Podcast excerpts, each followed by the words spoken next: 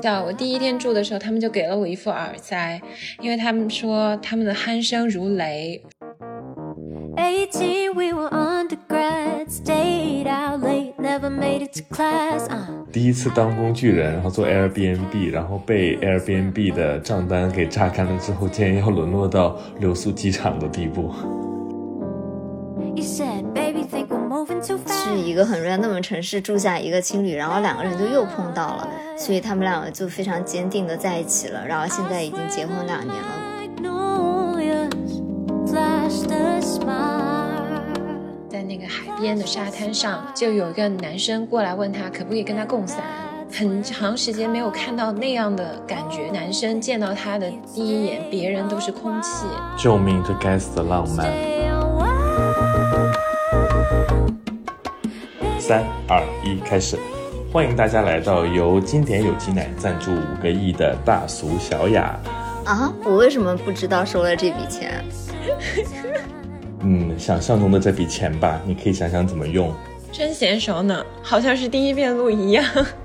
实际上，我们这个开头已经掐了三次。完全就跟第一遍一模一样。对，大家好，我是样子。啊，我们之前不是大家好，我是这么排阿浩练的。。我呢，我呢。这顺序都不一样了。大家好，我是拥有了五个亿的小西，为什么没有分我一半？问住了。嗯，大家好，我是编赚了五个亿给给你们的杨少。哦，已经自自己叫自己杨少了。救命！欢迎阿浩回归，好吗？很高兴可以回归，谢谢。其实上周我们就想跟阿浩录的，但是他老人家去到了船上，去音乐节了。是非常阿浩的风格呢。对，也是很绝。没有，那天音乐节也是被取消了，所以 就是耗尽千辛万苦飞了过去，又坐了船啊，结果嗯取消，因为疫情。So 啊，这么可怜、啊！所以吧，你割我们，有人也会割你的。冤冤相报何时了？对不对？就是哥哥轮回，你割我，他就 割了你。好的，那我们拉回来一下，我们这一期想聊什么呢？其实我们有一点错峰聊啦，因为之前有 Airbnb 退出中国市场嘛，然后我们就一直想说，要不要聊一期我们以往住过的民宿的故事。然后我们就觉得好像阿浩特别合适，因为之前我们在呃西藏川西旅行那一期，大家应该也了解了，阿浩是一个很喜欢旅行的人嘛。就之前疫情之前，他经常出国去玩儿；疫情之后，就阿浩也说他会买那个南航的什么快乐团团飞，那个叫什么来随着心？飞。你你为什么给人家擅自改名？人家就叫快乐飞，你的团团是什么？团团什么意思？突然一下变得很萌。他就玩过很多地方嘛，然后我们就觉得，那他这种跟旅行相关的故事应该会很多。而且跟大家透露一下，就是阿浩虽然没有来我们节目，才可能一个月的不到几周的时间吧，他都已经又去了一次西藏，然后就是上周又去了什么海南音乐节，就是感觉他每一周的行程都非常的满。对，对，抓住人生的每个周末不放松。小西作何感想？对，每个周末可以是加班，也可以是，你懂的。小新说：“我只有加班。我并没有选择的权利，好吧？”哎，可怜的孩子。对，办公室 Airbnb 嘛，对不对？扎心了。说的不无道理。我办公室的三张椅子拼在一起变成一张小床，我就会在那稍稍稍午睡一下。嗯，大家第一次知道民宿这个概念是从哪里知道啊？好像真的就是 Airbnb 哦，就是我觉得这个应该是国外进来的一个概念吧，嗯对不对？好像最先是国外火起来，然后国内才开始火的。你们呢？啊，我其实也是，我这个后面会提到，是我之前有去找我一个在挪威的发小，他第一次告诉我的。那等一下再详细说这个故事吧。那小溪呢？嗯，我其实是一从从一本非常非常古早的，就是我在可能还是在西南图书城吧，这么古早的时候翻到了一本书，叫什么《你家沙发借我睡》。它就是讲的一个那种很古早的背包客，他那个时候应该还没有 Airbnb，但是有背包客这个概念，他们有一个小的社群嘛，然后他们就会去联系说可不可以睡人家家的沙发，然后那个时候可能是最早有民宿这样的概念。然后我小时候就会觉得，哇，这个事情也太自由、太爽了吧，不用花钱，然后还可以去人家家里真正体验当地人生活。然后我那个时候就觉得这是一个非常酷的概念。哇，真的哦，这个好像的确是民宿这个概念的超级古早的大前身。啊，对。他们就是叫叫叫 Coach Surfer，对对对背沙发背包客。没想到你也知道这个概念，说明我们是同一个年纪的人。就是，哇哦，太老了，too old not to know。对，然后除了这本书以外呢，我其实还有一个更古早的，叫《制造伍德斯多克音乐节》。然后零九年的时候，李安导演其实也拍了，根据这本书翻拍了一个电影，也叫《制造伍德斯多克音乐节》。然后就是讲的一群年轻人，然后他们一起就是有了一个大胆的想法，说我们要造一个音乐节。然后结果最后变成了一个世界很大的盛会集会这种概念。然后我当时就是应该是在同一个时间段吧，看到了这本书和这个电影。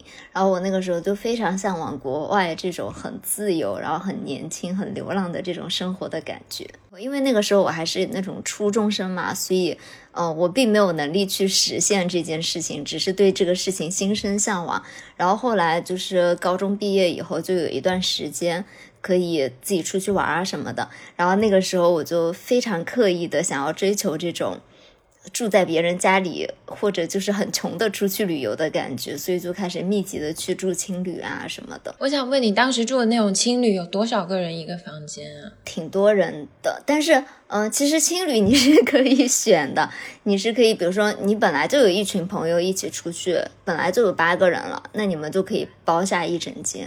啊，那还不错。嗯，但是青旅有一个比较好的。地方就是它一般会有很大的那种公共区域嘛，而且每天晚上它其实会嗯比较有意识的去组织一些大家一起的活动，所以其实你是能够认识很多别的嗯跟你思想差不多的小朋友。对我这段时间不是经常出去吗？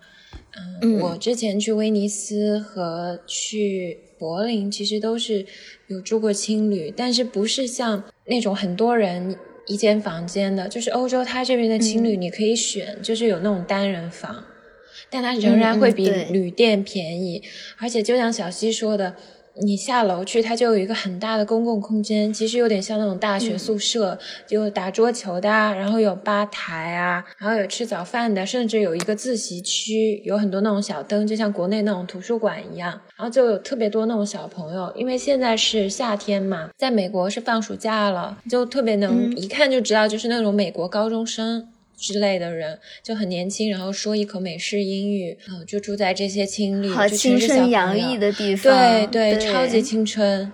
哇，感觉去过去加入之后可以年轻十岁的感觉，真的，就弹个吉他、唱个歌什么的，真的。对我那天呃在柏林入住的时候嘛，在我前面排队的一个小姑娘，哎是个亚裔女生，应该是个美国人吧，听她说话的口音啊。然后办入住的时候，那个大大哥就自动认为我们俩是一起住的，我还小开心了一下，因为那个女孩一看就是高中生吧，但实际上她是跟她另外一个美国女生朋友一块儿。是一个白人女生，可能就是这个吧台的小哥看我们都是亚裔吧，就以为我们俩是哦组队的。嗯，没事，你也和他一样年轻。会说话你就多说点。啊，好无语这不是话都递到我嘴边了，我能不接下去吗？不会说 话就少说点。不过你这么想起来，我倒觉得像真的像住青旅这种形式的，真的是好多年前，可能高中毕业时候的事情了。嗯那时候真的是好多同学一起，大家真的很开心，而且它跟传统的酒店旅馆不同，是它还增加了一个社交的属性在里面。对所以我觉得是是让它不一样的一个地方。嗯其实我有一个亲戚嘛，就是一个姐姐，其实跟我差不多年龄。就之前他也一直没有谈恋爱，然后突然有一天我就得知他要结婚了。然后呢，她的老公其实就是在青旅认识的，而且是最近哦。所以我就觉得这真的是一个很神奇的地方。他们是完全不认识哦，他们先去了一个 A 地点，都一起入住了那个情侣，然后就在那个呃社交的那个地方碰到了嘛，然后两个人就比较有好感。但是其实两个人地域的差距是比较远的，一个在祖国的南边，一个在祖国的北边，这样。嗯，然后我姐姐的爸爸妈妈就不是那么同意，因为啊、就家庭背景也不是说特别的门当户对那种嘛，所以他们就是进行了一段时间的远距离恋爱了以后，就和平的分手了。但是呢，然后我的姐姐就走上了那种有点像疗伤的旅程吧，又出去穷游，然后住了一个青旅，结果他又碰到了这个男生，在青旅天呐，这是什么缘分天注定的故事？天呐，，对。这是什么转角哪个转角都能遇到你，对哇哦，梅开二度梅开二度，为什么你一说这个故事就不是那么浪漫了？中国这么大，去一个很 random 的城市住下一个青旅，然后两个人就又碰到了，所以他们两个就非常坚定的在一起了，然后现在已经结婚两年了，过着非常开心的生活。这个真的好浪漫。但虽然不是很想 ruin 到这个情境，但是会不会是男朋友悄悄查看了预定记录，然后为了追回这段情，哎，但是真的还是很你浪漫。暴露了暗我觉得号，以己之心夺人之腹。没有啦，但是我觉得真的是能能遇到，真的很不容易。就旅行的浪漫很经典，就是那个那个《爱在黎明破晓前》三部曲的那种感觉嘛。我最近其实有遇到一个实例，就我之前不是去柏林嘛，就在那个时代美术馆的闭闭幕式上认识了一个女孩，她是做那种呃，也是算一个艺术家吧，你这个故事我怎么觉得问题很多？首先暴露了自己有相同的实力，然后还是一个女孩儿什么意思啊？你是不是听错了？啊！你不是爱在黎明破晓前了吗？哦，不是我，不跟我无关，是我听到的故事啊。那个女孩，小溪你在想什么？对我有个朋友，我有一个朋友系列，我们懂了，你接着讲下去。是真的朋友了，就是那个女孩儿，她就跟我说她在德国十年了，我就觉得很好奇嘛，因为有很多签证啊什么的问题，我就问她你是为什么能在德国呢？她就说哦，因为我结婚了，我老公是个德国人。然后我就问她你怎么认识的？她就说是她有一次去挪威度假，在那个海边的沙滩上晒太阳，然后就有一个男生过来问她可不可以跟他共伞，那个遮阳伞。啊，然后他们就聊这是很老套的搭讪桥段哎。啊，对呀、然后那个男生哦是挪威人，但他是德国裔的挪威人，所以他有双国籍。他们就一直远距离恋爱，因为那女孩儿她艺术家嘛，就做项目要经常在各地跑，就是每个地儿待几个月这样。他们就这样谈恋爱，见缝插针的约会吧，远距离谈了五六年，反正就是有分有合吧。厉害的。对，就结婚了。现在他们结婚了以后就，那个男孩本来是在挪威住的很安定嘛，但你知道做艺术的话，柏林其实很有生命力的一个土壤嘛。然后那那个中国女生就想到柏林生活，然后她就搬到柏林了。那个男孩就跟她一块儿在柏林，而且那天闭幕式之后，我们几个女孩子大家一起说喝一杯嘛。然后在临走之前，她老公还过来接她，就是你很长时间没有看到那样的感觉，就是那个男生见到她的第一眼，别人都是空气。就是他的眼中就是有光，看着这个女孩儿，而且他们在一起从恋爱到结婚应该有十年时间了吧？就我觉得很美好，因为那个女孩她说，她当年觉得自己应该是找不到对象了，因为她是坚决的丁克，她觉得要找一个配饰的、愿意跟她一起丁克的人很难，但是最终她就是在旅行中间，呃，一个很偶然的际遇吧，遇到了自己，应该这应该算 Mr. Right 吧，就真爱的感觉。嗯嗯，救命！这该死的浪漫。我个人觉得，很多人说是什么丁克或者不婚主义，但是我个人觉得那是没有让他碰到他真正心爱、能够动你心的人。小心被键盘侠无狙击，我跟你年纪讲。，对，键盘侠开始开始开始噼里啪啦啪啪啪啪啪啪，啊，一张嘴就是要叭叭叭。没有啦，纯属是个人的观点啦。嗯因为我之前也跟身边朋友这样讲过，不可能喜欢这个，不可能喜欢那个，那结果碰到喜欢就被啪啪打脸呗。就是天哪，你不小心暴露！了。该死的浪漫。但是你想，能在旅途当中收获这样的话，那应该是个很美好的际遇。你回想起来都会觉得很甜，对吧？但是我觉得旅途好像反而容易，就是你把人放到一个不那么熟悉的环境，你好像就能够更加以开放的心情去面对这种搭讪也好啊，或者这种不不经意的际遇也好。是你可能会放下一些平时的防备呀、对对对或者是一些平时身上其他的角色。嗯嗯，比如说和你的 Airbnb 老板 发生一段恋情也未尝不可，然后从此晋升为 Airbnb 的老板娘。我被 Airbnb 老板骚扰过，不是特别好的回忆。我也是。哎，那请你们分享一下喽。好了，那我那我们来讲一讲，就是我们住过的民宿里面有一些比较难忘的回忆。好了，嗯，期待。好，先说吧。哦，这样吗？你你你你你先来，让我让我让我思量一下。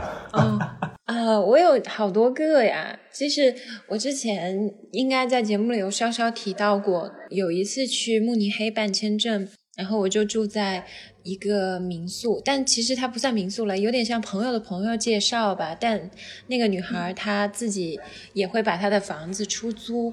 我当时去到她家的时候是一个 VGA，这个应该。在德语中间就是一个合租公寓吧，两个女孩住。然后我认识的那个女孩是一个德国人，然后她室友是意大利人吧。那个德国女孩她在慕尼黑的上下美景宫做文物修复师，就很像那个我在故宫修文物那种。对。但她是修那种瓷板哦，瓷不是应该是很难修？对，非常难修，很精细的活儿。然后你见到她的时候，你就觉得她这个人有一种特别沉静的气质。他是那种嗯淡金色的头发，头发特别浅，有点像北欧的那种人。然后很瘦，瘦条型的那种身材，穿的衣服就是那种呃麻质的衣服，很简单的，就很文艺的那种女孩，一看就是。然后话也不是很多，很安静的。她就是说，她的每天早上六点骑自行车去上班，因为上下美景宫离城中心有一段距离吧。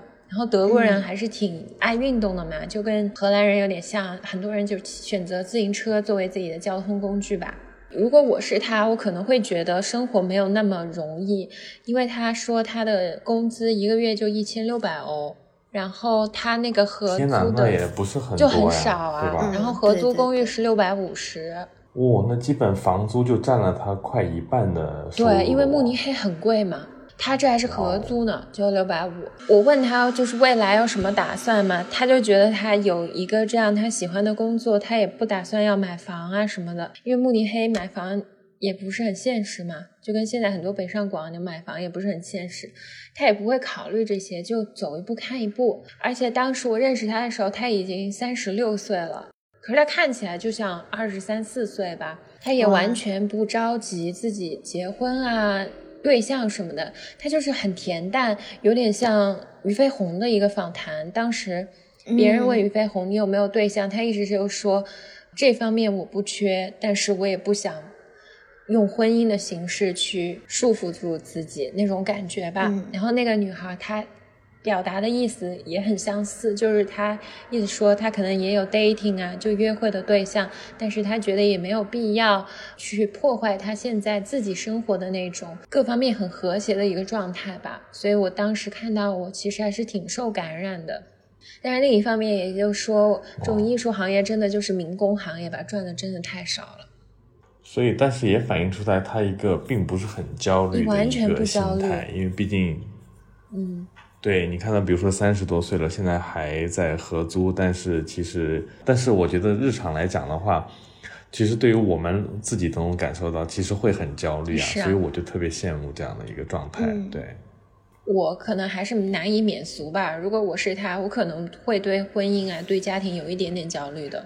无论是来自自己内部的还是外部的，嗯，就觉得他整个人的状态很自洽，就很好吧。然后第二个就是我之前在节目开始不是说小西问第一次知道 Airbnb 是什么时候吗？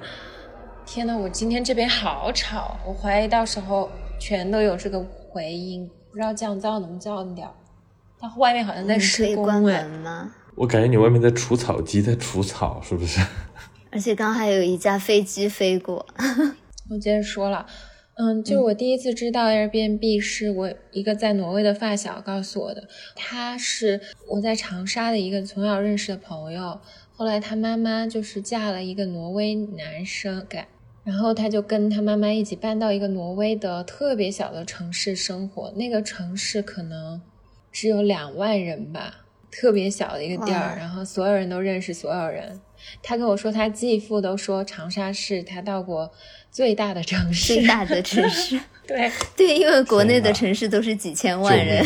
其实就跟我上期节目提到那个拉登堡的朋友很像，就我们之前在海德堡逛的时候，我就说海德堡这个地方好小哦，就谁都认识谁。我那个朋友就很惊讶，他说海德堡已经是我待过最大的地方。就我们走那个主主街上人很多，他说他感到有点恐慌，他看到人多他就害怕。哇，那这种地方不就很好，很容易可以轻易的梅开二度啊？跟男朋友分手了，哎，明天又在街角遇到，多好的！你这个点真的。OK，救命！救命！你可以继续。阿浩最近是梅开二度了吗？为什么总是在想着这个事情？没有听到听到你们讲这些故事，搞得我有点想梅开二度。要要不要去策划一下呢？对，翻开你躺尸的那个呃通讯录躺尸的那些前女友名单。就哇哦，amazing！那你刚刚讲到这个镇子很小，那然后呢？哦，对，那个镇很小嘛，然后我就去找他玩。他当时因为挪威真的很贵，他的住的那个地方是一个产石油的地儿，就虽然很小，但是巨贵，因为大家都很有钱，有资源嘛。然后我当时就不知道住哪儿，因为他家确实不方便吧，跟他爸妈一起住嘛。然后他就让我去找了 Airbnb，然后那个 Airbnb 的房主是一个很可爱的挪威女生，她当时带我去转那个小城嘛，就经过一片墓园，我印象特别深刻。他跟我说，在他们那个城，房价最贵的地儿就是墓园正对的那一片房子，因为他们当地人觉得在墓园边上可以获得心灵的静谧。这个和中式是完全不一样的思维啊！对我发现在美国好像也有很多这样的地方。当时我那个闺蜜发小嘛，她真的厉害。她跟她妈妈说，她要跟我住，因为我来玩嘛。其实她并没有跟我住，她当时有一个男朋友，她去住她男朋友家了，就是以此为啊，借口让我跟她打掩护。对的，原来是因为被做了工具人，然后才被知道了 Airbnb。对啊，而且那个 Airbnb 也很贵。我后来就是那个时候，我不知道为什么就很想省钱吧。大学的时候，所以很贵是我多贵我？忘了，我只记得那去挪威待那几天，我真的觉得开销特别特别大。我那会儿在阿姆斯特丹住嘛，住那半年的时候就经常出去玩嘛，但我觉得那边物价就特别夸张，可能那个镇也特别贵吧。然后我记得最后一天，我为了省钱就订了一个那种类似红眼航班吧，哦，特价的那种，我就没有住 Airbnb，住在机场睡了一晚上。但那个机场就是超级小，那所以总结下来，第一次当工具人，然后做 Airbnb，然后被 Airbnb 的账单给榨干了之后，竟然要沦落到留宿机场的地步。对，然后边上还有一对有点奇怪的男生在边上睡觉，就睡那个边上的椅子。甚至连睡在机场的人都成双成对，而你只剩一人。对，依然是个工具人，何时能够遇到那种什么爱在黎明破晓前的情节？对啊，这种深夜的机场不是应该是非常适合的场景吗？就是那些对，容易发生很多故事，是不是？抢劫的故事还差不多，那些都是电影里的，大家不要信。就像我也算是走南闯北很多地方吧，就是疫情之前，我经常自己一个人出去旅行的，就是从来没有发生过这种浪漫的故事，但是惊吓还挺多。就可能被那个半夜打扫机场的清洁工老大叔推推推，哎，起床了，起床了啊！就不让你睡啊。对，我之前有也有提到过嘛，我在伦敦的时候，不过那个后来其实成了朋友。就我有我一个月搬了很多次家，找不到房子嘛，然后其中有一次是找到一个短租的 Airbnb，然后那个租主他就是抖机灵嘛，他就想消掉那个中介费吧，赚更多钱，然后他就说可以给我更低的价格租他的房子，他就很在那个给我的信息里面。呃，写了一段那种口诀一样的东西，就是不通的一段话，但是藏了数字。就是你看那一段话，貌似完全语义不通，但是里面比如说有 two three 这样子，是他的电话号码。这很像在、哦在各大平台要我们微信的小伙伴们。什么复制此口令，粘贴到什么什么之后即可查看。对，他是西西里人，就是那种很意大利吧，这种事情我感觉欧洲意大利人才做得出来。他是为了逃避平台的对他的你的这个审查，对，然后他可以给我更低的价格吧，哇，那好聪明。但是我真的觉得你很大胆，你居然敢去真的做这件事情，我可能不敢哎，我就觉得那这样我也没有保障了。我不敢啊，所以我没回他那个信息了。然后啊 Airbnb 立马客服就打电话了，就说这个是违规操作，要不要跟这个人交易？啊然后他就被下架了别了。他被识别了，他在伦敦有一个房子，他在西西里有三栋房子，他是一个那种大户，对大户，然后就直接被 Airbnb 下架了。可是我有他那个号码，然后我当时真的很有点 desperate，我找不到房子，然后我还是联系了他，很感恩吧。那个房东他是一个好人，是一个意大利小伙，让我租了他房子，很便宜租的，然后还请我吃了饭，然后后来我们还成了朋友。他之后还有跟我说，如果我去西西里度假，可以住他家。就我跟我朋友什么的也可以住他家，他家有好几栋房子吧，在西西里。虽然我没有去过，那我想要去安排一哦个西西里的，你去，哎，你安排，我真的可以联系一下他。我想去西西里的机场夜宿，可以碰到他吗？对，然后假装在他那个房角的那个那个小路口，哎，碰到你，明天哎又碰到你，我们真有缘呐！你这个梅开二你家房子能不能给我住一下 Call me by your name。我的天呐！哎，那我很好奇，我想问一下，你当时是怎么从他的那个短信暗号里看出他的手机号的？就你怎么会想到这个呢？非常明显，你想平台都能识别，然后立马打电话。我作为一个大活人，就是他觉得自己很聪明吧？明他还是有点聪明，但是没有那么聪明，是吧？就不能搞这种事啦。那那你经过这个事，你没有向没有向他问到，比如说 Airbnb 平台会向他收多少的房费吗？就是你交的钱里面有百分之多少很多吧，我忘了，百分之几十的，很高。Airbnb 的那个，几十这么高？如果有听众朋友知道，可以分享一下。我觉得 Airbnb 三十，对，好像是三十。我之前有个朋友在 Airbnb 上班，嗯，但我忘记具体了。嗯，应该有小伙伴在哇那基本说？可以跟我告诉我们一下。那也就是说，如果你可以跳过平台，当然不建议大家这么做啊。就是，但是说，如果你可以跳过平台跟房东直接联系的话，就是直接可以砍七折的意思。可是那个你人身安全相对来说得不到保障嘛？特别像我们女孩一一个人去住，我还是有点害怕。如果没有一个平台的保障，其实 Airbnb 我都有点害怕，嗯我都觉得好像相对来说住旅馆我会放心一点点。嗯，你这么说我能理解。对就像我其实选择民宿的话，它不是有房东吗？我是不会选择男房东的，我一般还是选择女房东，还是毕竟我不认识人家嘛，还是心里没底吧。嗯，因为一个人在国外嘛，对，相对来说，可能女房东的话，相对来说风险会小一点哦。对于女生来说的话，哇，不过这个我倒是作为一个男生从来没有考虑过的事情。不过你这么一讲，我觉得嗯，就还蛮，这是另外一个，对于我来说是另外一个角度了。嗯、是啊，就是在你意想不到的地方都有这么多的特权。哎，那是突然觉得有点啊，对不起，因为我一般在看 Airbnb 的时候，基本会看那种，比如说老夫妻啊那种，我会觉得相对来说靠谱一点。嗯但是如果是那种年轻人，我反而会觉得不靠谱。那啊、会有一点，嗯，啊，你说到这个，我想到我之前在波士顿有住过一个民宿，是一对老夫妻，然后他们住那种阁楼嘛，我觉得特好笑。我第一天住的时候，他们就给了我一副耳塞，因为他们说他们的鼾声如雷，说我晚上一定睡不着，隔着房，因为那种美国木质结构隔音很差嘛。哦，果真的，哇，他们给那个耳塞质量非常的好，会吧？就一戴上你就听不见了。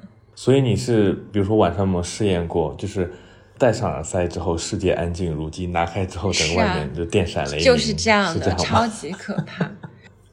一定是有人投诉过他们，所以他才这么有经验。我觉得他们两个也是磨合的挺好的，我都不知道他们这个睡觉时间怎么处理。你说万一一个人先睡着了，然后听到这个鼾声，可怎么睡啊？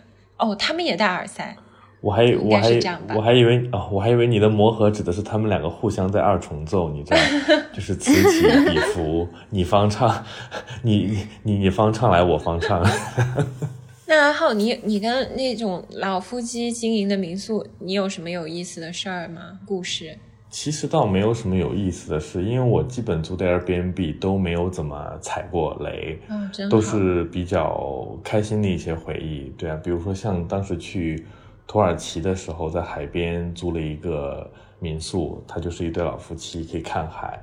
然后印象比较深刻的是，有一次去格鲁吉亚的时候，在他首都叫第比利斯，所以格鲁吉亚是哪里？第比利斯是哪里？对不起，我真的很无知格。鲁吉亚的话，在南高加索，就是在土耳其的东部，啊俄罗斯的南部这样子。对，其实就记得当时那个房东给我们做一些很，做一些当地很特色的一些食物，就是你不仅有了住，还真的有了吃的这些饭，还用了当地很奇特的一些香料，叫什么龙蒿。一种蒿草吧，然后做的一些料理，你的生活好反正都是很开心的回忆。这都是你什么时候去的呀？都是大学期间暑假吧，嗯然后有跟父母一起去的，也有跟朋友一起去的。但是，所以我说为什么会选呃年纪稍微长一点的人开的？第一个，他房间会打理的比较干净，嗯，然后第二个的话，可能会有意想不到的一些意想不到的一些收获，嗯嗯，当然了，就是说如果碰到这种鼾声如雷的话，就我会选择就是避开，退退退。你们的经历都是普遍美好的吗？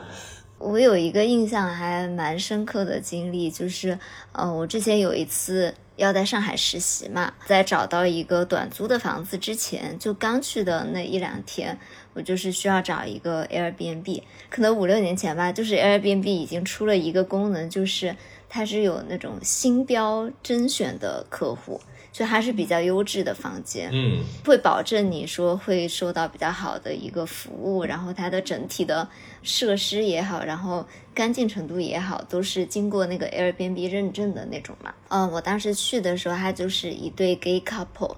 他们住的那个房子也真的非常的好，在普校可以直接看到整个那个什么东方明珠啊，然后三巨头这种的风景，对，而且他们也把它维持的非常非常的好，而且我觉得很羡慕的是，因为他们俩也住在那个房间里面嘛，我当时就是想要体验一下住在跟主人同住一个房，就是一个 apartment 是什么样的感觉。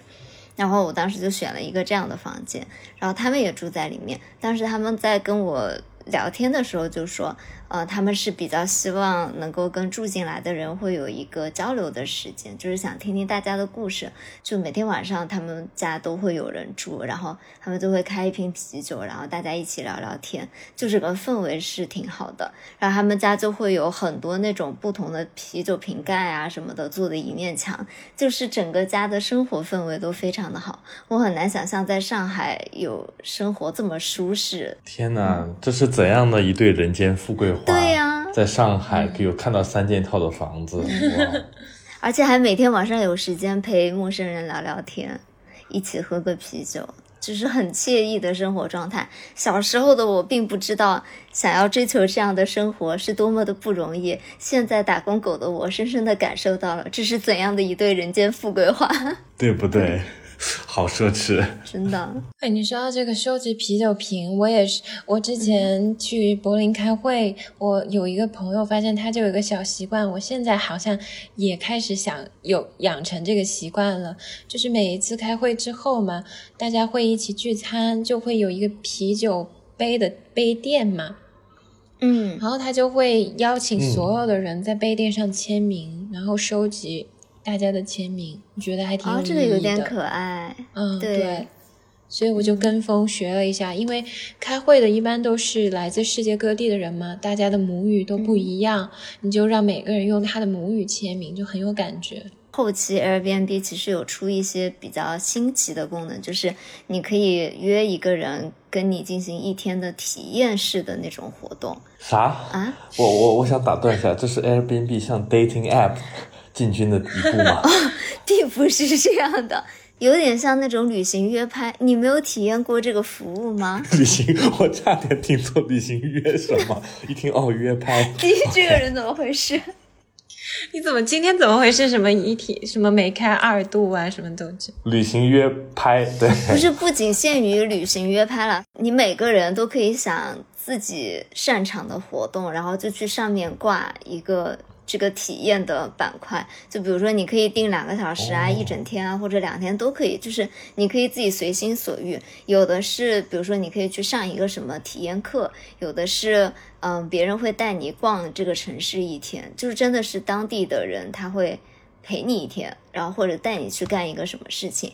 然后我之前有体验过，就是在北京的时候，我约了一个女生，然后她好像是仁义的一个记者吧，嗯，然后他就在 Airbnb 上面有一个活动是，他可以带你去逛一天胡同，就还挺有意思的。好的。哦，对，因为他是那种土生土长的北京人嘛，所以他带我去逛的那些胡同都不是那种特别商业，已经变成商业街的胡同，是里面真真实实的有很多人在里面住，然后有开着的小卖部，然后他会带你去什么喝一瓶北冰洋啊什么的，就是很生活化的一些活动。嗯，然后他也会讲说，哎，这个胡同里面以前有什么，呃，很日常的一些故事啊什么的，我就觉得这种体验感还挺好的。嗯，那他也是挺有情怀的人，其实很难想象。愿意做这种事。对啊，我很难想象在国内的话，因为你已经是有中国这个文化背景下，还能去参入到这么本地的体验，还有个这么本地的人去陪着你去做这些事情，我觉得真的好难得。对，哦，而且他还带我去吃了卤煮炒肝儿。嗯，就是一些非常接地气的活动，就完全不含任何商业活动，都是就是很日常的那种。就其实跳脱的有点远了。我我在国内基本没有过民宿的体验，我只有一个稍微有一次，就是我有一个朋友，他是浙江人，他来长沙找我玩儿，就他可能比较客气吧，就是说不住我家里面，嗯，他就自己去找了一个民宿住。其实这个民宿不是重点，我我的重点是，就我带他在长沙吃东西啊，吃了几天，然后他就辣到去打医院打点滴了，啊，啊？为什么？他受不了吃那么辣的东西。所以你看，你就不是专业的向导，专业的人士会规避这样的风险的。好吧？没有啊，我记得好像一几年的时候，好多年前，我也是去长沙，当时也是央子带着我去。我怎么不记得哪得？条街我忘了，你自己都忘了？我忘了，哦你有来长沙找我玩过？Sorry，这是什么负心汉发言？有，还是还是你带我去吃的东西，然后我就当时记得是在火宫殿，啊，我一点都不记得了。火宫殿附近的一家什么哦，店吧？火宫殿，对，对，它是那一家是，但是不是火锅店，是火锅店旁边一家，它是各种小吃都有，什么这个粑粑，然后再加上什么臭豆腐，哦，对，因为我觉得火锅店有点骗外地人，哦，不能这么说。OK，嗯，对。火锅店有点商业对，火化，宫殿有点商业化，对，嗯，对，但是我记得那就吃了之后都很好吃啊，但是如果说吃到拉肚子的话，你到底是带他去了哪？因为他有带好几天，就是我每天都带他出去吃，他可能就有点受不住了。我之前还问他是不是太辣了，因为我自己都觉得太辣，我很久他就一直说没有没有很辣，他比我想的能吃辣什么的，结果就不行了，他就突然有一天跟我说他胃好痛，我就送他去医院了，打吊针。哎，不过这么一看的话，你完全可以考虑哪个假期，如果回到中国或者回到长沙的话，你就可以开一个短期的，专门去招待外国人或者其他中国人的这种长沙 Airbnb 啊，就绝对 local 的体验，好不好？但是 Airbnb 退出中国了，不好意思，没有这个机会了。好吧，天哪，阿浩，你居然去长沙找过我玩，我怎么一点都不记得了？我记得好像是二零一好了好了，打住。三还是一四的时候了，不要暴露我们的年纪 太早了，太早了。说到他退出中国这件事情哦，我真的是觉得蛮，就是蛮突然的。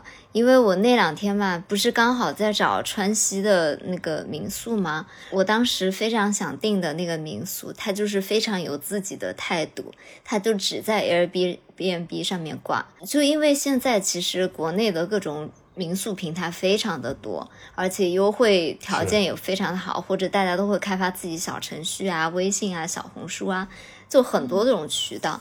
但是我要订的那家民宿，它就是只在 Airbnb 上面有。然后我就正准备要订的时候，Airbnb 退出了中国市场，我就当时突然消失了是吗？那他老板就不打算不做了吗？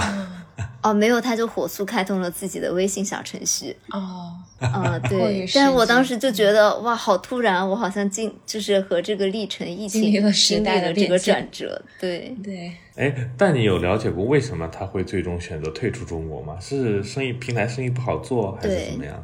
不，我觉得是他本土化做的哦不好。我其实也颇为同意你这个观点，可能本土化，我觉得没有做的很落地，嗯，而且它的搜索功能真的很拉胯，因为我是最近在订那个民宿的时候嘛，有真实体验它的搜索功能。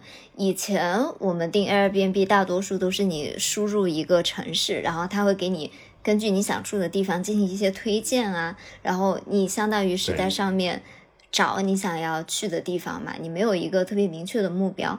然后我这次是我已经有了这个明确的目标，我想去这个民宿，我就想在 Airbnb 上面去搜这个民宿，但是它其实是没有办法直接搜索到的，你要通过非常非常多哦复杂的步骤，你才能定位到说哦，原来这个民宿是我要找的。他可能有点不希望你是从外界获得这个民宿的信息，然后直接去搜索，他是希望经过他的算法给你进行推荐，但这样就非常的不方便，因为我可能花了半个多小时才找到，原来这就是我要找的那一家。哦，所以他不想让你精确的搜索那些东西，对对而是想让你去面对更多的可能性，或者对是他的推荐，嗯但这样反而给你造成了困扰。嗯，因为他其实上面也不会给你一个精确的定位，你要先预定好了之后跟房东交涉，房对东会给你定位，是吧？是这个是我我发现这个问题，嗯我真的觉得很不方便，因为以前的时候，比如说你在呃，举个例子，其他的预订网站上面，你是可以看查它精准的位置的，嗯但是在 Airbnb 上面，你只能看到它一个大概的方位。对。但是有时候，比如说你要去贵，你是保护房东吧？哦，也对你这样说可以理解因为真。的是人家的家嘛。是啊，那是、嗯哦，是，但是有一个问题醍醐灌就是顶了，因为 我是根据名字没有办法搜出那个民宿的，所以我当时就想说，我真的就是去了那个地图，因为我在通过别的渠道了解到了它精准的定位，然后我就想说，我在地图找一家一家的找，我总能找到吧？我就找了很久，然后才终于找到了那一家，因为它那个定位也不是特别准可是我在海外用 Airbnb 搜名字都可以搜到，哎，啊。可以吗？嗯可它会弹出来一些别的选项，就不是会就完全比如说我为什么印象特别深刻呢？因为我这一次去巴塞尔住，我有住一个，嗯也推荐给大家，它的名字就叫 Zen Room，就叫禅意之屋。你搜嗯名字就能搜出来，它是在巴塞尔的一个有点偏城郊的地方吧，但巴塞尔很小嘛，所以城郊也很方便的。它在一个嗯公园里面，类似于，然后它啊自己也有一个小花园。这是我住过最美好的民宿，可以说没有之一。因为它相对，我就不说价格了，因为大家知道瑞士奇贵无比，又在艺术巴塞尔，就是巴塞尔艺博会期间，所以这个价格我非常能够接受了，就是相对来说极其的便宜。因为旅馆已经是天价了，你要订那种非常普通的旅馆也有点订不起吧，在那个时间。嗯然后我住到这个房子，它是有三层的，有不同的主题。然后它其实有个偏半地下的一层，叫做禅意之屋，有很多禅的意象。它甚至有一幅画叫 Ansel，就是禅的一个定义，一个非完整的圆嘛，就是它看起来是一个圆，啊但是缺了一个口那个。嗯然后有一些山水画，然后有榻榻米这样一个房间，然后从那个房间的后门出去有一个花园，花园里面有一些小佛像啊，然后有日式的那种小草屋，嗯特别有感觉，很有质感的一个房子。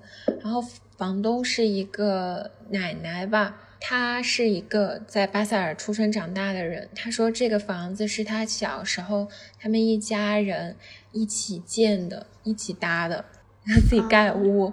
这么厉害的吗？对，天哪，这个太有故事了。其实德国很多也就是买块地皮的，然后大家自己盖屋子。我身边有好几个德国朋友都是这样的。我觉得这嗯是一个中外很大的差别，因为我今天跟一个泰国朋友一起吃饭嘛，然后嗯他是刚刚从纽约，就是想来上海探索一下，然后他就来上海上班嘛，嗯然后他就问问了我一个问题，说，所以大家都是买房子吗？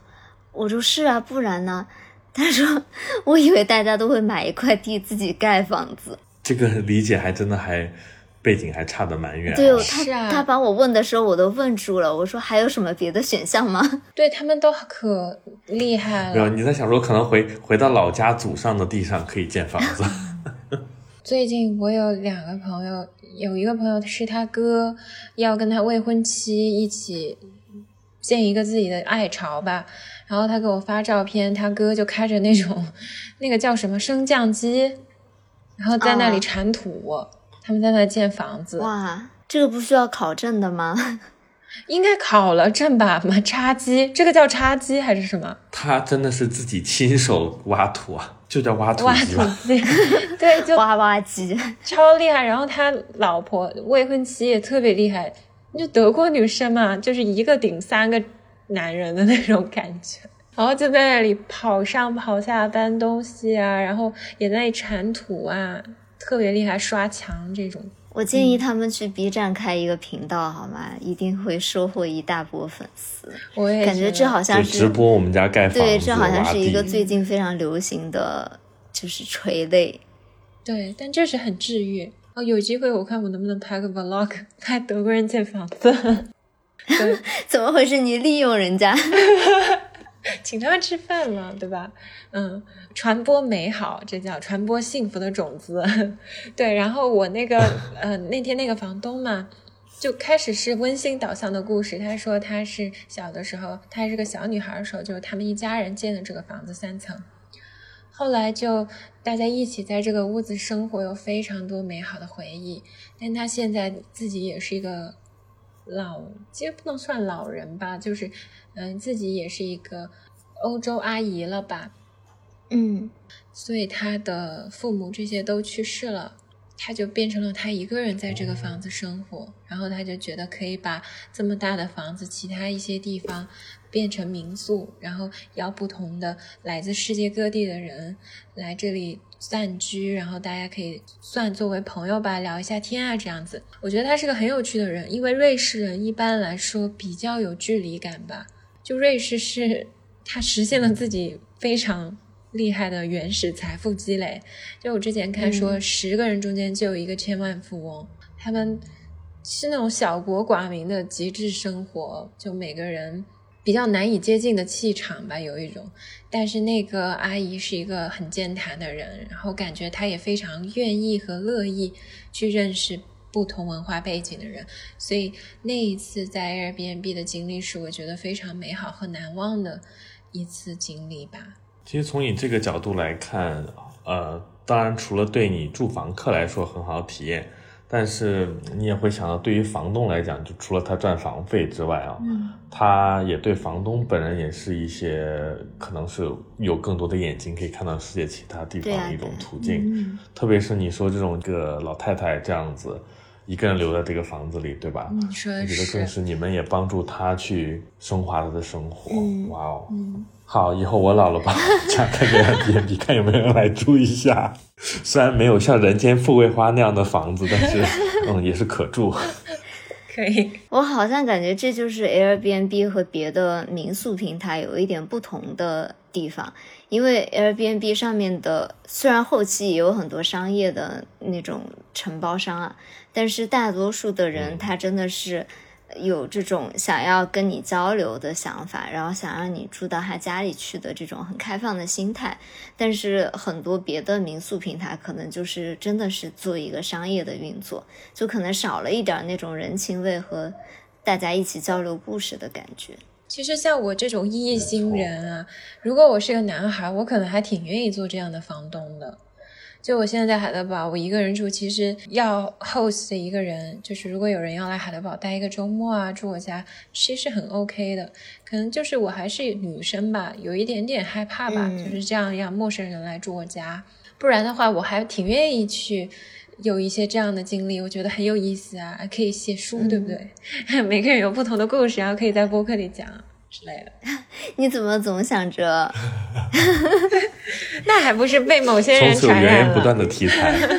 一会儿要去拍别人建房子，一会儿要收集故事写书，以后就变成天天故事会，叫每个房客来说半个钟，总有一种空手套白狼的感觉。就是零成本小说家。那确实很快乐嘛，就是你以自己为不定点，然后有不同的人可以来到你家分享故事、看世界，就很好。嗯我其实今天下午自己还在看，但我现在已经是在某其他平台上面在看民宿了。我又要去新疆了。What？当杨少的生活就是非常的幸福。所以你们是准备住酒店吗？还是住民宿啊？只有民宿可以住那个地方，啊它叫琼库什台，然后还有个叫下塔国家公园，就是草原上了。它民宿基本就是什么毡房、小木屋这一类的，啊，那很好、啊。所以在现在在挑。嗯，对，就是期望可以找到一个好的吧，但是现在贵死了，这个一晚上就是一千多、两千块的，所以现在还在甄选当中。啊，住别人家里是这么贵的吗？哦，他倒不是，嗯，倒不是完全的住别人家里，相当于有点把自己家两个房间改造一下，啊然后再重新租出去。你可能装修的稍微豪华一点的，再配个那种 fancy 早餐，小红书感觉的这个早餐一出来，嗯瞬间一晚上就一千块钱，是吧？对，我之前听我妈妈说，就是在新疆去看一些特殊风景的时候，是真的有可能完全找不到房子住。然后他们当时有一天晚上就是住去了别人家里，然后还要跟主人一起共用洗手间，轮流洗澡，就是非常的就是住进别人家里的那种感觉。嗯所以妈妈是开心还是不开心呢？嗯，她好像并不是特别开心这个体验，我感觉就是随着人年纪的增长啊，可能 并不是特别为所以有时候。只想花钱买个舒坦。啊，对对对。刚刚杨子不是说到把自己当做一个不定点，听很多人故事的这种感觉嘛？我最近其实经常去一个古北那边的一个居酒屋，不是那种很贵的居酒屋，就是很便宜、很平价的一个居酒屋。然后，但是因为我们基本上一群朋友，然后每周五都去嘛，所以就跟那个老板娘特别的熟。他们其实是。呃，好几个女生一起合伙开的居酒屋，然后上海古北这边其实是蛮多那种中日混血或者呃日裔的这些人嘛，嗯，然后好像那个主主要管店的那个老板娘，她应该是一位日裔的女性，呃，我就觉得特别有人情味，就我很少在国内有体验到老板娘真的对我们每个人都非常熟悉，然后。这这是她的一个副业啊，然后我们对老板娘的主业是什么也非常熟悉，然后大家都会说啊，我们下周五还来什么什么。每次我们去的时候，老板娘都会特别亲切的，他会跟我们一起吃饭喝酒，可能喝多了还会进行一些非常随机的活动，比如说进行一场结拜啊，然后拉不同桌的人突然就开始认兄弟啊什么，就是。好像这个场景我是很难在国内感受到的 场景，就非常的疯狂，突然一下就开始互敬一杯，开始结拜。对，你可以跟老板娘建议一下，你说如果你要挂到 Airbnb 上的话，增加一个 local 体验，一小时拜把子，六十分钟，新龙门客栈的感觉啊，简直了！啊，是的，是的，对，就是这种感觉，就是金镶玉，呃，而且他就是非常会留住客人，我们可能就是被这种人情味感动了，所以大家每次都会约去那个居酒屋，然后基本上每周五都去，然后都会玩到挺晚的。哦，这种感觉真的很不错，就是能有一个一个小小的一个据点，对不对？嗯，我说一个反向的，说到这种居酒屋嘛，在东京，其实那不是我的故事，是我其实是 Coco 的故事。就我们之前一起在东京住过一段时间嘛，他是住的是一个民宿，就有点寄宿家庭吧，都不能算民宿。然后他跟我说，他每天其实就很苦。那个寄宿家庭是好人吧，可是他们的那种氛围感很奇怪。就他住那种小阁楼嘛，住二楼，然后一楼是呃主人家。每一天他们哈利波特，对，就是要按规定一块吃饭，但是那个主人家就特别爱吃刺身，就几乎每顿饭都是吃刺身，也是有钱人家了。嗯对啊，他们可能觉得这是拿出最好的东西来招待 Coco。嗯，可能吧，但是就我们 Coco 是狗吗？还是人？Coco 是一个女生，样子的闺蜜。哦哦哦哦，sorry，你这是效果拉满了呀！没有，这这个就没有，我真的不不不不是故意的。刚说是喂它吃东西，我想说，哎，Coco 难道这是狗吗？我给你剪到开头。然后他就是吃吃那个.刺身嘛，然后他又吃不惯。可是日本人就是很讲礼貌嘛，你一般也不能剩着，对吧？就给多少就要吃完。然后他就有段时间就吃到真的就是很恶心啊，不想吃了。而且那个家庭就是可能就像东亚，我们不是有这个儒家传统嘛，食不言，寝不语。所以吃饭的时候就是全程沉默，大家不说话。啊，日本是这样的吗？就他那个家庭是那样的，好多你就他那个寄宿家庭吧，哦每一次吃饭就气氛大家都很沉静，就没有人说话。沉浸式干饭，对，就是什么一哒哒 g i m a s 之后就没有下文了。。然后吃刺身，嗯，就想就小西说的这个剧情，我想到这个故事的。没有没有没有，我只是感慨一下，我说这个刺身吃的得多冷啊！说些烂梗。我们今天就是跟大家分享了一下我们之前住民宿的一些小故事吧。如果大家有什么有意思的经历，也可以在留言区跟我们互动分享。那我们今天的节目就到这里了，我是央子，我是小溪，我是阿浩，非常谢谢阿浩，也谢谢两位再一次邀请我过来跟大家聊天，好的，我们下周再见了，拜拜。拜拜。